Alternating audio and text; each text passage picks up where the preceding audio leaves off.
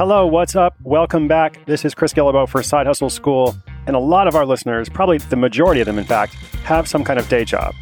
And if that's you, I think you should work hard for your employer. I think you should do a good job. But you should also think about yourself. You create your own security. You are your best backup plan. That, in fact, is what Side Hustle School is all about. And today's story illustrates this principle well.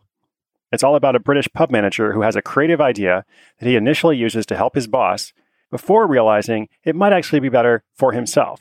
We'll also look at this very vital issue of navigating employment and hustling as well in just a moment.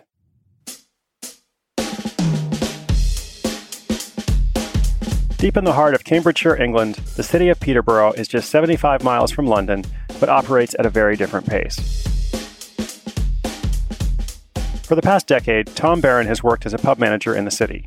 In British culture in particular, pubs serve as community centers.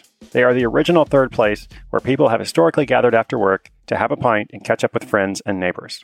Like a lot of things with globalization, the role of pubs is changing in some bigger cities, but in towns and smaller cities, they do still play a vital role.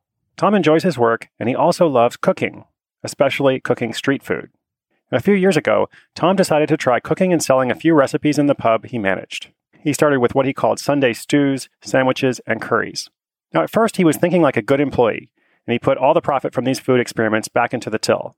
Until one day, he was out mowing the lawn and thinking of how to best spend his time, and he thought, why was he making the food and not making any profit? This wasn't part of his official duties. It's something he took on for himself. It was completely his own initiative, and he did all the work.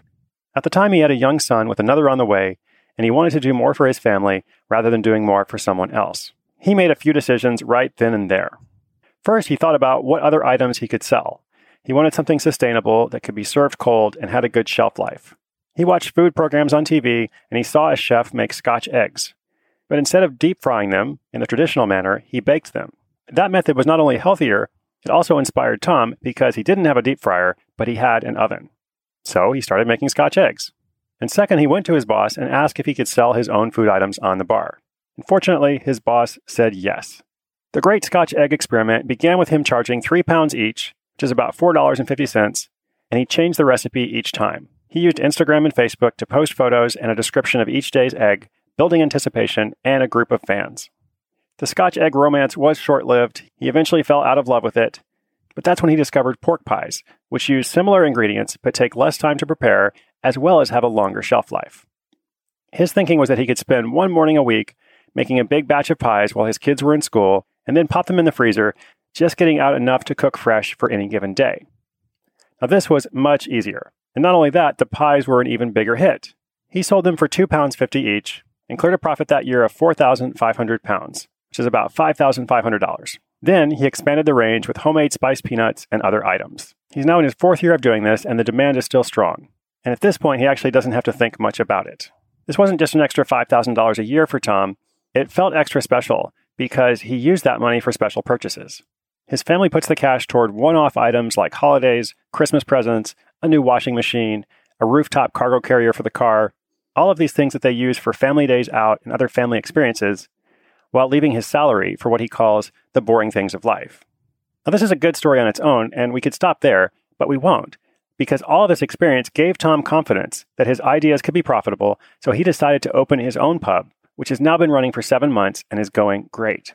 This pub is called the Bumble Inn, and you might think opening a pub is a big business, far beyond what we usually cover on the show, but there's an exciting trend in the UK called micropubs, where basically an individual opens up a pub in a closed-down hairdresser shop or butcher shop or chemist shop. It's kind of a revitalization effort, and then they benefit from not being tied to a pub company. It still takes a lot of work, of course, but it's a lot easier than the traditional method and involves far less investment. Tom still sells his pork pies and bar snacks at the pub he managed for years, but now he also sells them at the Bumble Inn as well. So altogether, it's not just a side hustle anymore. It's now part of his own business and something that he continues building for his family.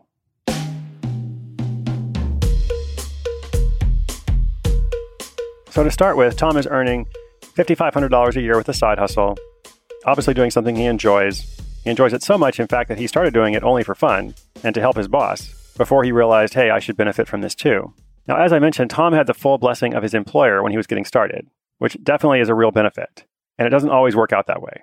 I hear from people who have a wide range of experiences with this, from having a very supportive employer like Tom did, to those that are kind of lukewarm about any kind of side hustle, and even sometimes employers who are completely hostile to the idea at all. And people navigate those experiences in different ways as well. Some of them might seek to come to some kind of agreement with their boss, perhaps show their boss the benefits that the side hustle is going to provide, maybe also make it clear if that's the case, that they have no intention of leaving their job, they like their job, they just want to do something different, and sometimes that can work. In other cases, I hear from people who kind of go underground and operate their side hustle anonymously for a while, maybe not because it's completely against the rules, but it just might introduce unnecessary complexity to the employment relationship, and others might seek to change their employment situation entirely. And also, I know we have listeners who are dissatisfied with their jobs and are looking to make a big change. So in all of those situations and all those experiences, a side hustle can only help you.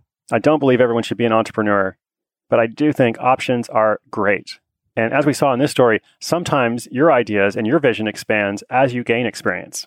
Tom may or may not have had the idea of opening a pub years ago, but it was only until he had the success of selling the pies, kind of managing that little business himself, that he was able to move forward and actually open that new pub. So for you over there, I would love to know what your employment situation is, if you're able to share, and I know some people can't. I would love for you to say hi on Twitter or Instagram using hashtag Side Hustle School, and let me know if you're working on a hustle while you have a day job, and if you're able to say what that hustle is. Remember, inspiration is good, but inspiration combined with action is so much better.